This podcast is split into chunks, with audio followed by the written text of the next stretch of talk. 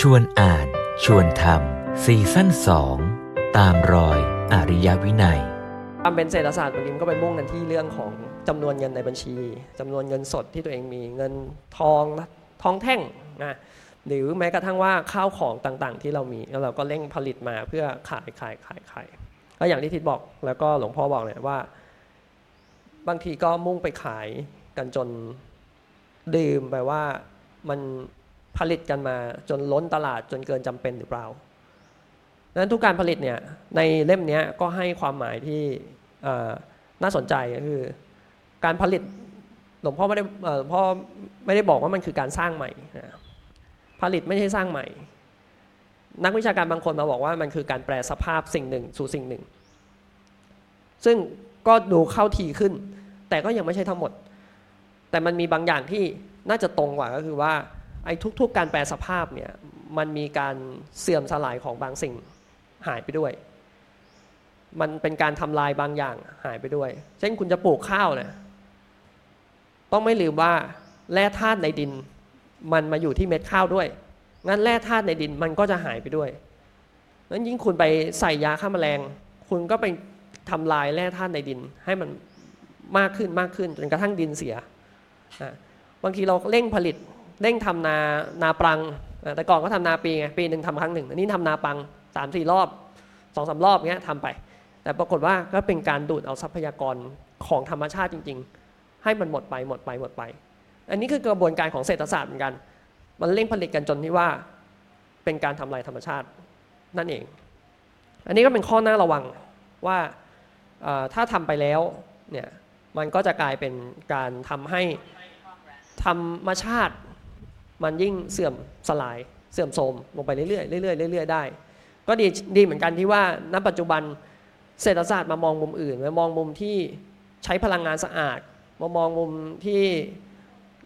ให้ความสนใจต่อสิ่งแวดล้อมมากขึ้นนะฮะก็คิดว่าแต่ไม่รู้ว่าจะทันหรือเปล่านะ ว่าดูมีส่วนน้อยเหลือเกินที่หันกลับมามองมุมนี้ใช่ครับน่าน่ากังวลอยู่เหมือนกันนะครับ คือเคยไปคุยกับคนไทยที่ไปทำไปเป็นพนักงานอยู่ที่สวิตเซอร์แลนด์ทำนาฬิกา คือเราเราเชื่อถือในคุณภาพของสวิตเมดอยู่แล้วไอการทำนาฬิกาสวิตเนี่ยว่ามันดีมันคงทนมันมันอยู่นาน แต่ว่ามาถึงจุดหนึ่ง นโยบายของ บริษัทเนี่ยออกมาบอกว่าจะใช้วัตถุดิบเนี่ยเขาเรียกว่าอะไรว่าอุปวัสดุอุปกรณ์เนี่ยที่มันคุณภาพด้อยลงทำนาฬิกาที่มันทนน้อยลง เพราะว่าถ้าเกิดทำนาฬิกาที่มันทนมากเนี่ยขายไม่ได้ก็มุมมุมคิดของนักเศรษฐศาสตร์ก็ก็คงจะประมาณนี้นักธุรกิจประมาณนี้ก็คือก็จะทนไปแล้วแล้ว มันไม่มันไม่ไม่รู้จะซื้อทำไมต่อ ก็ในเมื่อมันใช้ได้นาน ก็กลายเป็นว่านักธุรกิจก็พยายามจะกระตุ้นเล้ากับความต้องการใหม่ ๆ ของคนที่ที่อยากจะได้ก็มีใหม่ ๆ แต่ลืมไปว่าแล้วของเดิมอะมันเป็นขยะ แล้วไปจัดการไงกับมันต่อใช่ไหมทีนี้ซึ่งในในบริษัทในญี่ปุ่นก็มีจริงๆแต่ก่อนมี ยี่ห้อหม้อหุงข้าวอะไรไม่รู้ที่เขาใช้กันจนสนิมขึ้นอะ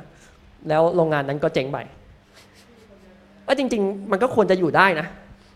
แต่ก็เลยมองว่าเอ้ยไอการที่ทำให้มันอยู่ไม่ได้เนี่ย หรือมันเป็นเพราะว่ามนุษย์เรามันเหงาเกินไปพอมันมีของดีของที่ใช้ได้นานแล้ว